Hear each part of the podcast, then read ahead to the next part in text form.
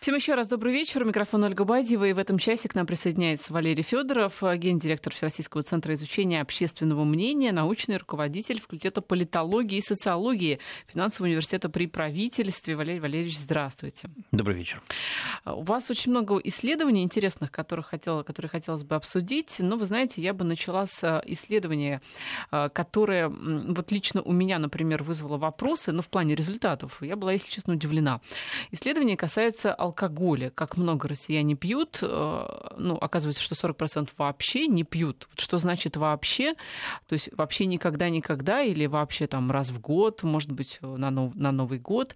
И э, есть другие интересные цифры. Вот вам вообще как результаты? Они вас удивили или нет?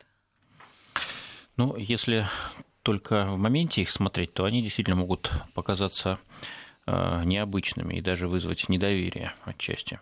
Но если э, знать, что это уже не первое исследование, да, а вот, например, вопрос, скажите, употребляете вы алкогольные напитки, и если да, то как часто, а мы задаем уже четвертый раз, то выстраивается определенная траектория и доверие к ним больше, конечно. То есть один раз можно ошибиться, второй раз тоже накосячить, но вот чтобы четыре раза подряд, значит, такого обычно не происходит. И что же эти данные показывают? Вот в 2009 году мы впервые в такой формулировке вопрос задали, значит, и э, ответ «не употребляю алкогольных напитков вообще», тогда выбрали 26%. В 2011 году чуть больше, 28%, ну, на самом деле, примерно столько же, потому что погрешность измерения есть еще определенная, она тут чуть больше 3%. Вот, прошло время, 2017 год, 39% сообщили нам, что не употребляют алкогольных напитков вообще. 2018 год 40%.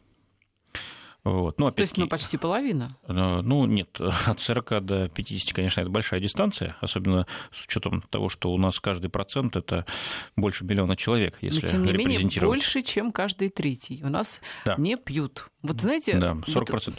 Вот, я бы даже наших слушателей опросила. Вот, уточним, говорят, что не пьют. Ну, говорят, что, говорят, не, пьют. что не пьют. Вот, да, вот здесь, да. мне кажется, как раз важный да. момент. Но неужели, неужели э, у нас наше население больше, чем каждый третий, не пьет? Ну, вот 40% говорят, что не пьют. Даже если кто-то из них привирает, а, это говорит о том, что социальная норма изменилась. Ну, и изменилась она и в сторону... модно. Э, нет, не привирать модно, а не так модно пить, вот, употреблять алкоголь теперь, как прежде. То есть, скажем, в 70-е годы, да, напомню, повальное пьянство. Да, если не пьешь, что-то с тобой не так. Вот, в итоге допились до чертиков, вот, пришлось а, Горбачеву в 1985 году начинать антиалкогольную кампанию. Вот, сейчас мы видим, что социальная норма изменилась. Уже сейчас пить считается э, ненормально, не престижно, не здорово, не хорошо. Вот, поэтому даже если не все из тех, кто говорит, что не употребляют алкогольных напитков вообще, действительно их не употребляют, все равно это говорит о неких изменениях в нашем общественном самосознании и, на мой взгляд, изменениям в верном направлении.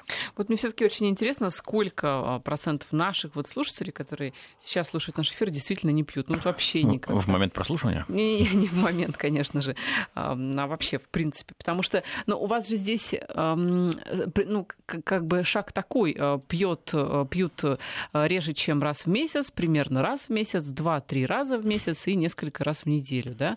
Вот такой вот. Не, но ну, есть еще вариант каждый, каждый день. день. да. Кстати, день. сколько там? Один процент. Ну, слава богу. Честных людей. Честных людей.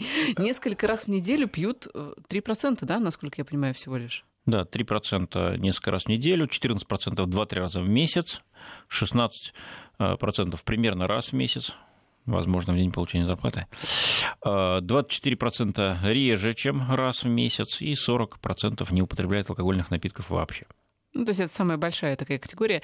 Ну, хотя, знаете, нам пишут, что не пью даже на собственных юбилеях. Даже сын не захотел пробовать, а ему 29. Представляете? 29 даже не пробовал. Интересно. Может быть, действительно так и так и есть. Ну, а что касается, а, вот вы говорите, что это не модно. Почему не пьют-то? Вы не, не спрашивали, почему? Это не модно, это вот вы там ведете здоровый образ жизни или что? Не могу, там уже, до, уже допился. Ну вот в этом конкретном вопросе не спрашивали, вот, но обычно э, говорят о том, что это вредит здоровью. Вот, кто-то не испытывает желания вообще пить. Вот, не можем человека ругать за это, имеет право.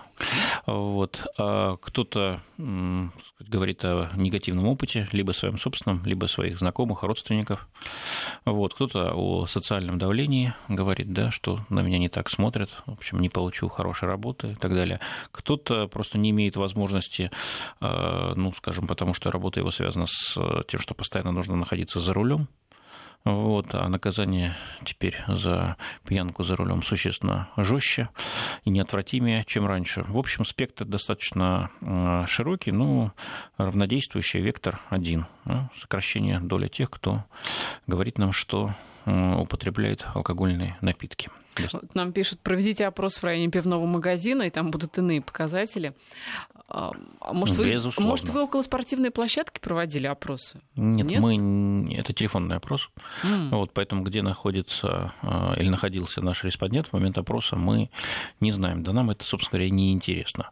Вот. Наш опрос тем и отличается от э, таких ненаучных опросов, да, тем, что он репрезентативен. То есть мы знаем, как опросив достаточно небольшую долю российского населения, но в данном конкретном случае, сейчас посмотрим, посмотрим, сколько а, мы тут опросили. Ну, да. обычно тысяча две где-то, да? 1600 человек в данном случае мы опрашивали. Вот. Тем не менее, мы имеем право ответственно заявлять, что этот опрос репрезентирует мнение россиян в целом. А, напомню, у нас 112 миллионов человек, взрослое население Российской Федерации составляют. Вот. А если другими способами, не научными проводить, то можно хоть 2, хоть 5, хоть 10 тысяч опросить. Вот. Никакого значения эти цифры иметь не будут. Вот нам слушатели один из э, пишет, не верю, не пьет процентов 10-15. Интересно, откуда у людей такие, ну, не, не цифры, конечно, такое мнение – то есть, вероятно, он видит какое-то... Мы здесь не спрашиваем э, людей о мнении не, их понятно. насчет их социального окружения. То есть э, мы спрашиваем людей, они сами пьют или не пьют. Вот. А насчет социального окружения тоже можно э, опросить. Но вот значит, тот человек, который вам сейчас это написал, вот, явно его социальное окружение значит, значит, близится к, или там, в направлении общества анонимные алкоголики. Вот. Так что надо менять окружение. Вот, если у вас всего 10% в нем не пьют. А некоторые ведь считают, что есть безвредные дозы алкоголя, либо, наоборот, алкоголь даже полезен в небольших количествах. Да, действительно, и это тоже стало одним из предметов для нас интереса. 39% а, согласились с мнением опрошенных, что а, существуют безвредные доли алкоголя, но 55%, то есть больше половины, все-таки полагают, что безвредных нет. Вот. Ну, может быть, э, как-то на это повлияла чехарда с, напомню, промилле, да, с уровнем алкоголя в крови, допустимым при вождении автомобиля. То сначала разрешали, то потом так сказать, установили опять, вернули нулевой промилле. В общем, мнения расходятся, но, в общем, решили все-таки запретить вообще э, какое бы то ни было. Хотя даже, насколько я понимаю, и сейчас все равно при реальных освидетельствованиях, если доля, значит, меньше там 0,00 какого-то там значения, вот, все равно, но это допускается, в том числе медицинскими показаниями. Вот, так сказать, алкоголь, естественно, присутствующий или даже вырабатываемый некоторыми организмами. Вот, значит, большинство, повторюсь, все-таки полагают, что не бывает безвредных доз алкоголя, то есть алкоголь вреден в любом количестве. Ну а все-таки те, вот, кто считает, что можно немножечко пригубить, э, что надо пригублять-то? Вино. Вино? Ну, слава богу. Да. Вот, 51% полагают, что есть э, значит, э, безвредная доля Вина, ну вот уже по водке существенно меньше, 14%, коньяк 13%, самогон 8%. Вот, так что если что-то самогон можно... же самый полезный, он же как-то собственного, ну, смотря какой. собственного смотря какая очистка. смотря сколько сибушных масел. Вот, бывает разный. А, кстати, в вашем опросе был еще и кефир почему-то. Почему он там как так алкоголь? кефир, как известно, там процент ну, там алкоголя тоже на, настолько существенный. Вообще... Не-не-не, существенно определяется, по крайней мере, вот этими а, значит, приборами. Алкотестерами? Да, алкотестерами Наверное, еще зависит от свежести кефира. Ну, чем дольше стоит, тем а, больше там алкоголя. Это все-таки, наверное, к идеологам здорового питания. Вот, вопросы не ко мне. Про кефир не знаю, извините. А как-то коррелируется с а, вообще тем, чем человек занимается. Потому что есть же нервные профессии. Вот, например, врачи. Они, наверное, у них же постоянно этот запас алкоголя. И мне даже рассказывали а, многие из врачебных семей, что ну, приходится, а что делать? Такая нервная работа. Ну, то, что расслабляться нужно, э, и это крайне важно и полезно, спорить, наверное, никто не будет. Вопрос в другом. А единственный ли способ расслабления – это алкоголь? Вот, наверное, не единственный. Наверное, кто-то расслабляется иначе. Вот. Так что сейчас нам с вами рассуждать об алкоголе как обязательном значит, для употребления продукте в целях расслабления, это было бы ненаучно и неверно. Есть у вас, кстати, еще один интересный опрос по поводу алкоголизма. Это уже да, крайние э, степени как раз тех, кто, сколько там, 1% пьет каждый день. Так вот, как бороться с, теми, с тем одним процентом? Алкоголизм, как с ним бороться? Вот что думают россияне? Но по поводу э, того, насколько действительно, э, вот насколько верится этому опросу, э, пишут слушатели о том, что э, вы опрашивали деревню или город. Глядя на улицу, э, результаты опросов ну, как бы не, не скажу, что они достоверны, потому что э, такое ощущение, что это только Москва отвечала, потому что Омск, Урал, деревни пьют более 40%. Вот вы в деревне звоните прям в глубинке. Ощущение неверное. А, у нас в, по выборке Москва составляет э, около 10% ну, напомню, 12 миллионов человек сейчас живет в Москве по официальным данным, и э, это на 112 миллионов взрослого населения, ну вот примерно такой процент и есть. А, значит, э, деревни э, и поселков городского типа в нашей выборке ровно столько, сколько Росстат определяет там долю населения, то есть 27 процентов. Угу. Поэтому, конечно, опрос потому и называется репрезентативным всероссийским, вот, что представляет не только москвичей или там не только, скажем, магаданцев, вот, а жителей всей нашей огромной великой страны. Какая прекрасная у нас деревня. Даже в деревне 40% не пьют. Ну, хотя, наверное, будет перекос. За счет этого перекоса как раз 40%, 40% и могут получиться. в деревне совершенно не обязательно должны быть. Мы ну, да, берем, да. Вернее, тут представляем данные да, по стране в целом.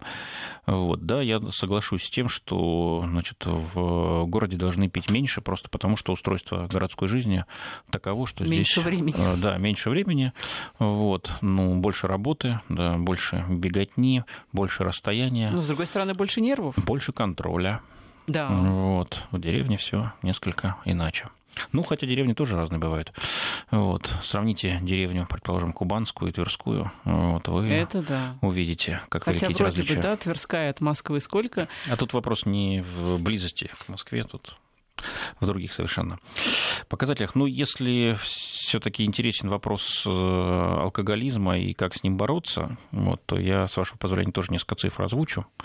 Вот. Мы спросили, есть ли среди ваших близких знакомых алкоголики или нет. 37% нам сказали, что да, есть такие люди. Вот, то есть достаточно много. А у других либо нет, либо, может быть, они есть, но скрытые. А, значит, а следующий вопрос об отношении к алкоголикам. Вот. А, что такое алкоголизм? Алкоголизм – это болезнь. И таким людям нужна медицинская помощь. Вот самый частый ответ. 46% так считают. Вот. На втором месте а, те, кто извиняют алкоголиков, говорят, что это значит, не болезнь, а это проблема социальная, проблема общества нашего, да, то есть общество заставляет людей быть или подталкивает их, принуждает их, не оставляет им другого выбора, кроме как становиться алкоголиком.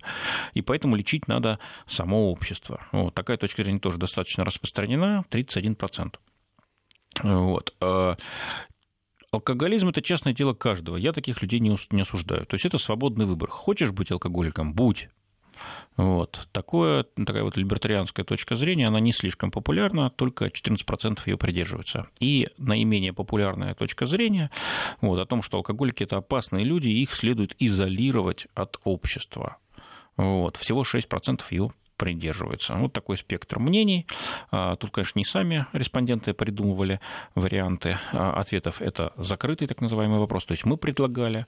Вот. Ну, все-таки, повторюсь, болезнь, да, это трактовка доминирующая в анализе алкоголизма.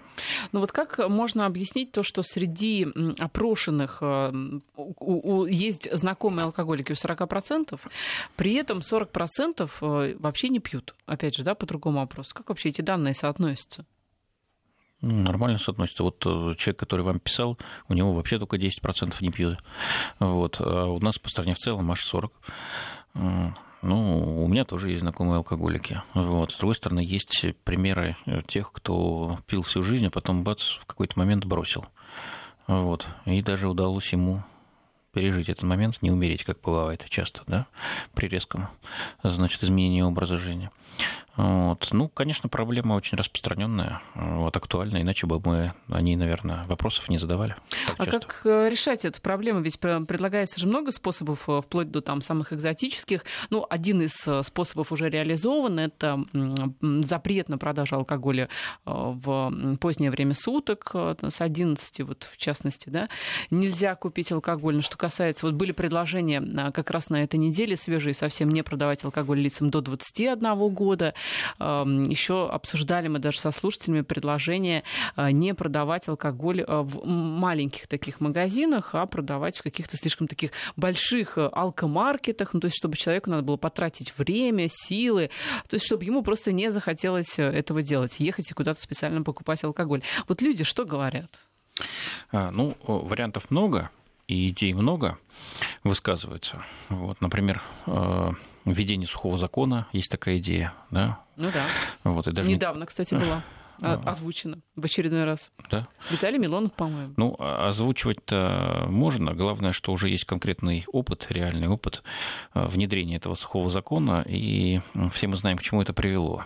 Да? То есть вот э, мафия в том виде, в котором мы ее знаем, в Соединенных Штатах она образовалась как в результате введения сухого закона. Но это было давно и далеко, может быть, кто-то не знает об этом, а кто-то забыл. Так что идея введения запрета на производство и продажу спиртных напитков, введение сухого закона, она э, регулярно появляется, и вот 12% опрошенных нами в этом году э, высказываются в поддержку такой идеи.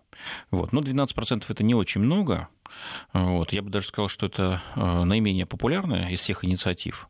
Это, вот. наверное, люди, которые не помнят, э, как у нас это было в свое время реализовано.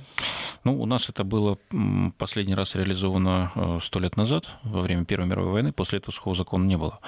Вот, поэтому точно никто не помнит, таких долгожителей э, в нашу выборку не попадает. Вот, э, так что, когда говорить, говорим о знакомстве, то тут не о памяти, а как раз-таки о знакомстве с литературой, может быть, кино, вот, историческими какими-то значит, книгами. Ну да ладно. Значит, да, кстати, есть еще один вариант. Ничего предпринимать не надо, государство не должно в это вмешиваться. Да? То есть вот э, алкоголизм – это личное дело каждого. А такой вариант только 1% э, поддерживает. Это говорит о том, что все-таки общество осознает угрозу алкоголизма и необходимость борьбы с ним. Вот. А повышение цен на алкогольную продукцию 21% поддерживает. Вот. А, то есть побольше, чем сухой закон, но поменьше, чем все другие меры. Организация обществ трезвости, общество анонимных алкоголиков. То есть такая вот самоорганизация, значит, путь, так сказать, изнутри, да, то есть не внешнее давление, а вот такая самопомощь и взаимопомощь. Еще популярнее эта мера. 29% полагают, что она э, должна быть поддержана, да, то есть эффективно. Введение уголовной ответственности за распитие спиртных напитков и появление в состоянии алкогольного опьянения в общественных местах. Сейчас административное, да? Да. А вот уголовное, да, то есть ужесточение наказания 33%, еще популярнее. Развитие современных медицинских методов лечения алкоголизма, в том числе нетрадиционных. Вот это, конечно, поразительно, как наши люди верят во всякие заговоры, э, приговоры и так далее, что можно там каким-то нетрадиционным способом ну, а почему бы и нет? Вот, если помогает. 37%. Ну, главное верить, да, как говорится. А, да, эффект плацебо. Ограничение продажи алкоголя в утреннее время. Тоже весьма популярная э, идея. Напомню, кстати, во времена э, значит, нашего, борь... нашей борьбы с алкоголизмом в 80-е годы она весьма активно использовалась. Вот популярность этой меры растет. А смысл в чем, чтобы не похмелялись или что? Ну, Кому чтобы нужно... шли на работу трезвыми. Кому нужен алкоголь вот. с утра, извините? Очень многим, как э, выяснилось, он ну, нужен, Ну, я про по аристократов, мере... которые с бокала шампанского утра начинают, молчу, конечно. Вот. Ну, скажем, в 2005 году мы впервые эту идею тестировали, тогда 25% ее поддержало, а сейчас уже 37%. То есть э, э, популярность этой меры выросла. Так, принудительное лечение от алкоголизма 38%. Тоже, кстати, выросло. 27 поддерживала э, эту меру 13 лет назад, сейчас 37%, да, уже больше, чем каждый третий. А, так, что еще? Восстановление вытрезвителей. Вот, впервые год назад мы э, эту меру протестировали, ее тут же поддержали 38%, сейчас повторили опрос, уже 44%. Вот. Э, что еще? Полный запрет рекламы любого вида алкоголя в том числе и слабоалкогольных напитков. Это третья по популярности мера, 49%. Но это практически реализовано, ведь крепкий алкоголь не рекламируют. Э, ну, в некоторых э, носителях все-таки рекламируют. Э, в, например, глянцевых журналах можно рекламировать. Вот. А сейчас, насколько я знаю, на стадионах, да, вот на футбольных матчах э, решено восстановить или разрешить рекламу пива.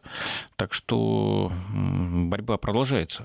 Но пиво-то рекламируют безалкогольное, правда, и сейчас э, во время футбольных трансляций. Здесь, ну, да, конечно теперь же, уже так... речь идет и об алкогольном. Но здесь такой хитрый ход, ведь все, всем понятно, о чем речь, э, и ну, такая уступка алкогольным лобби. Борьба продолжается. Да. Вот. Но, тем не менее, 49% высказывается за, то есть, второй, за полный запрет рекламы любого вида алкоголя. А, так, подбираемся к самым популярным мерам. Это а, пропаганда здорового, трезвого образа жизни. 54% за нее высказывается. Кстати, 13 лет назад было только 39%. Вот, то есть э, тогда в пропаганду меньше верили, чем сейчас. А сейчас, э, мне кажется, эта пропаганда уже такие обороты набрала, что все понимают, что она действительно работает и действует. Не на всех, но на многих. И, наконец, самая популярная мера – это запрет на продажу алкоголя молодежи до 21 года. 58% опрошенных, да, честно, больше половины, выступают за эту меру. Интересно, почему считается эта мера самой популярной среди наших слушателей? Ну, до 21 не пристрастится человек, потом пристрастится. В чем проблема-то? Она считается популярной, потому что молодежь это наше будущее, это наше все, и надо ее спасать от алкоголя. Вот, в то время как тех, кто старше, уже спасти, видимо, труднее. Уже поздно спасать, да. То есть, если не пристрастился до 21 года, то есть шанс, что и дальше будешь вести Ну или, по крайней мере, отложишь да, этот момент вступления ну, в взрослую жизнь. Кстати, а что касается здорового и трезвого образа жизни, у нас э, среди наших слушателей самый популярный метод. Пишут, что э, нужны и спортклубы доступные, дешевые, чтобы они манили, а не алкоголь. Э, и вообще вот как раз пропаганда именно такого здорового образа жизни, это и есть хорошо. У нас новости и продолжим. Возвращаемся в эфир. Я напоминаю, что у нас в студии Валерий Федоров, гендиректор Всероссийского центра изучения общественного мнения. Но вот с темой э, алкоголя, я думаю, мы уже закончили, довольно-таки много посвятили ей время. Но проблема действительно актуальная, поэтому как было не обсудить. Вот еще одна интересная, еще один интересный опрос э, про топ-менеджеров. Вот если э, про алкоголь знают все, то некоторые даже не знают, а кто такой, некоторые наши граждане даже не знают, а кто такой, собственно говоря, топ-менеджер. Ведь действительно у всех разные понятия, что это за зверь такой топ-менеджер. И как сделать так, чтобы эти самые топ-менеджеры эффективно выполняли свои обязанности, управляли эффективно. Ну, мы не просто так этот опрос провели. Дело в том, что есть такая организация общественная, называется Ассоциация менеджеров России – вот, и она э, сегодня уже в 18 раз представила э, свой всероссийский рейтинг лучших топ-менеджеров России. Методика у него такая. Э, одни топ-менеджеры рейтингуют других. Вот, то есть это такое признание со стороны профессионального сообщества. Ну, а мы решили в параллель э, спросить людей, обычных, простых, совсем не топ-менеджеров. Вот, в нашу выборку топ-менеджеры, если и попадают, то где-то в размере полпроцента, ну, максимум один процент от общей численности вот, э, выборки. Э, кто же такие топ-менеджеры и с чем их едят? И вот что мы узнали. 6% россиян вообще не знают, кто такие топ-менеджеры. Еще 53% слышали это слово, но не знают, что оно означает и только 41% знают, кто же такие эти топ-менеджеры. Конечно, эта доля существенно выше и достигает 62% среди а, тех наших соотечественников, кто имеет высшее образование. А вот среди тех, у кого а, образование ограничилось неполным средним, только 14%. А, это информированность. Теперь э, главные качества топ-менеджеров. Да? Какими главными качествами успешный топ-менеджер обладают? Открытый вопрос мы здесь задали, то есть без всяких подсказок.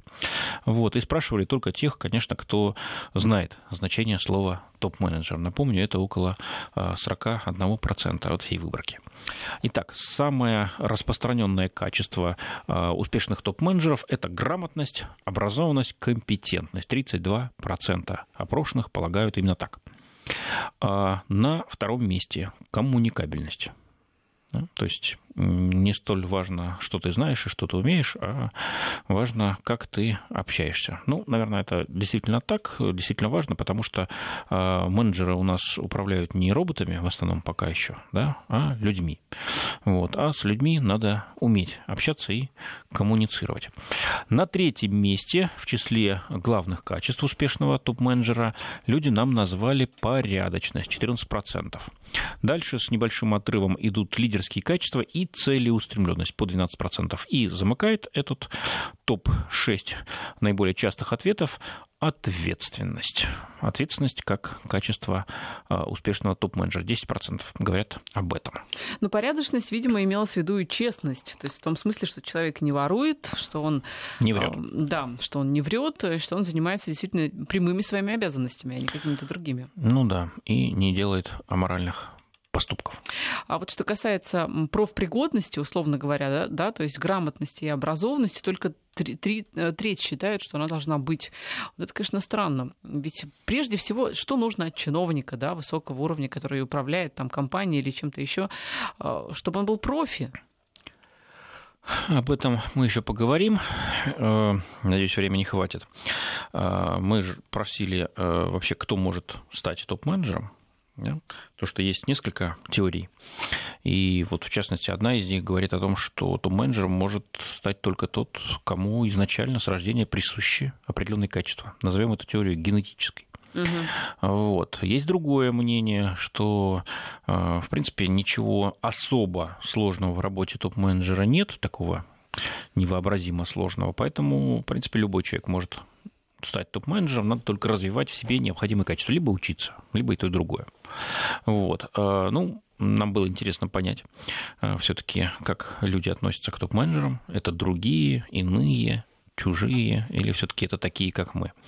А, ну, общее мнение не сложилось, сразу скажу, но несколько доминирует мнение, что все-таки топ-менеджерами рождаются. Да, то есть это та самая генетическая теория. 49% говорят об этом. А, тех, кто считает, что топ-менеджерами становится, 41%. Поменьше, чуток, но тоже немало. Кстати, интересно разложились мнения а, самых образованных россиян и самых малообразованных. Вот среди самых малообразованных, вот тех, у кого образование закончилось на неполном среднем, а, больше тех, кто полагает, что любой человек может стать топ-менеджером. 50%. Вот. Я, кстати, это связываю даже не с уровнем образования, а с возрастом, потому что неполное среднее образование, как правило, это самые возрастные наши вот, соотечественники, и это люди, которые формировались в советское время. Напомню, в советское время э, значит, отрицалось на всех уровнях э, значит, существование каких-то биологических, генетических Э, предпосылок для э, значит, э, выделения какого-нибудь класса высших людей, в том числе топ-менеджеров, управленцев, вот, а всячески постулировалось, что все люди равны, вот, и значит, каждый даже кто был ничем, тот может стать всем ну, при определенных условиях и усилиях. А при каких условиях-то? Ну вот как вот, стать, давайте перейдем к условиям. С условиями вообще интересно. Значит, самое неважное условие – это возраст. То есть по достижении определенного возраста топ-менеджером может стать каждый. Так полагает только 1% опрошенных. Вот, будем считать, что это меньше погрешности. В данном случае она около 2,5%, если не ошибаюсь, составляет. Вот. На втором месте идем вверх по возрастанию а, за деньги. Купить место топ-менеджера. Это вполне реально. Так считают 7% опрошенных. Кстати, среди а, самой высшей, а, вернее, самой возрастной группы с неполным средним образованием а, резко больше. 27% полагают, что места топ-менеджеров покупаются сейчас. Ну и, соответственно, продаются. Дальше больше. 20% опрошенных полагают, что с помощью родственников сегодня приходят в топ-менеджеры. Ну, то есть по наследству, да, практически? По наследству или э, значит, муж жене, вот, или э, дядя племяннику, ну, в общем, с помощью Нет, родственных но если верить теории генетической, да, что э, это Кстати, передается, да, то да. логично. Тонко подмечено, подмечено. Может быть, если ваш папа был успешным топ-менеджером, наверное, и у вас что-то осталось. Что-то получится, да. Что-то получится. Так, э, но, тем не менее, это не самый э, распространенный способ. Более распространен все-таки это способ меритократический, то есть благодаря заслугам и успешному опыту управленческой работы можно стать топ-менеджером в нашей стране. Так считают 28% опрошенных. Правда, среди тех, у кого не полное среднее образование, никто в это не верит. То есть меньше 1%. Вот. Ну, с ростом уровня образования вера в то, что меритократия может у нас существовать, она повышается. Вот, скажем, среди высшего, людей с высшим образованием таковых уже 29%. Вот. И, наконец, самый распространенный способ получить э, кресло топ-менеджера в нашей стране, кто бы э, сомневался, это дружеские связи. Даже не родственные, а дружеские, приятельские. 33% опрошенных ну, полагают. то есть кумовство, по Ну да, кроник капитализм, как на, на Западе это называют. Вот, капитализм друзей или кумовьев. Это же печально. То есть э, получается, что самый популярный ответ э, это как раз именно, ну, устроили по знакомству, поэтому он там и сидит в этом министерстве и руководит, а не потому, что он такой успешный топ-менеджер. Ну, это вопрос о том, стакан наполовину полон или наполовину пуст. Вот. В э, качестве аргумент, контраргумента можно привести, что на втором месте, несмотря на все черные очки, в которых мы ходим уже очень давно, большинство из нас, на втором месте с результатом 28%, то есть не сильно отстали от первого, те, кто считают, что топ-менеджерами становятся благодаря заслугам и успешному опыту управления. А есть какие-то ну, конкретные примеры топ-менеджеров, чтобы да, ну, понимать, вот этот человек действительно топ-менеджер, успешный. Есть, и вы их знаете. Вот, мы э, открытый вопрос сформулировали, можно было называть самим фамилии э, успешных российских топ-менеджеров. И в этом зачете побеждает Алексей Борисович Миллер. 10% опрошенных нами э, респондентов, кто знает значение слова менеджер, э, назвали именно руководителя «Газпрома» самым успешным топ-менеджером России. Интересно, почему именно его? Потому что национальное достояние не но забыто. Есть же и нефтяные компании у нас очень да, популярные. Да, нефтяные компании есть, но они, правда, подешевле, помельче, чем «Газпром». Но кроме нефтяных компаний у нас существует Сбербанк. О, еще да. одно национальное достояние. И Герман Оскарович Греф э, с 6% занимает второе место в рейтинге самых успешных российских топ-менеджеров, но не по версии Ассоциации менеджеров России, а по версии в ЦИОМ. На третьей позиции еще один выходец из а, Санкт-Петербургской мэрии, Игорь Иванович Сечин, 5%. Так что первые, первую тройку значит, э, представляют э, значит, представители одной управленческой школы. Их люди считают самыми успешными топ-менеджерами в современной России. Вот. Ну, а четвертую позицию разделили с одинаковым результатом по 2%. А, еще три ярких фигуры нашего бизнеса. А, из них э, один петербуржец, это Анатолий Борисович Чубайс, 2%. А, один бакинец, Вагит Юсуфович Аликперов, 2%. И один, если я не ошибаюсь, ну, тут прошу прощения, выходец из Ташкента, Алишер Бурханович Усманов, 2%. Вот, вот шесть фигур самых успешных российских топ-менеджеров по версии россиян, опрошенных в целом в этом году. Примечательно, что Павел Дуров, о котором так много говорили в связи с э, этой историей с э, Телеграмом, и вроде бы, да, на слуху было, и вообще вся эта история, всего лишь 1%. То есть это даже меньше, чем погрешность. То есть даже э, слава всенародная не гарантирует того, что люди будут считать, что этот человек, во-первых, топ-менеджер, во-вторых, что он топ-менеджер успешный. У нас пауза и вернемся. Вести ФМ. Мы продолжаем эфир. Валерий Федоров, гендиректор ВЦИОМ у нас в студии. А, ну, вы знаете, вот напоследок хотелось бы о чем-то таком. А, Все-таки осень, время романтики, о чем-то таком романтичном поговорить. А, видела я у вас опрос о том, где знакомились со своей второй половинкой россияне. Но действительно, как бы традиционно вот в лето отпуск... время отпусков, там на море люди знакомятся и так далее. Но все-таки мне кажется, что вот такое, наступает сейчас такое какое-то уютное семейное время, когда люди больше проводят время и в компании друзей, и в компании там, э, ну, в семейных компаниях, потому что, ну, погода располагает, да, в общем-то, сам Бог велел поехать куда-нибудь вместе и вместе где-нибудь согреться. Так вот, где россияне знакомятся? Э, да, такой вопрос мы задавали совсем недавно, и э, ответы, да, э, звучит он так. Где вы познакомились со своей супругой, супругом, либо партнером.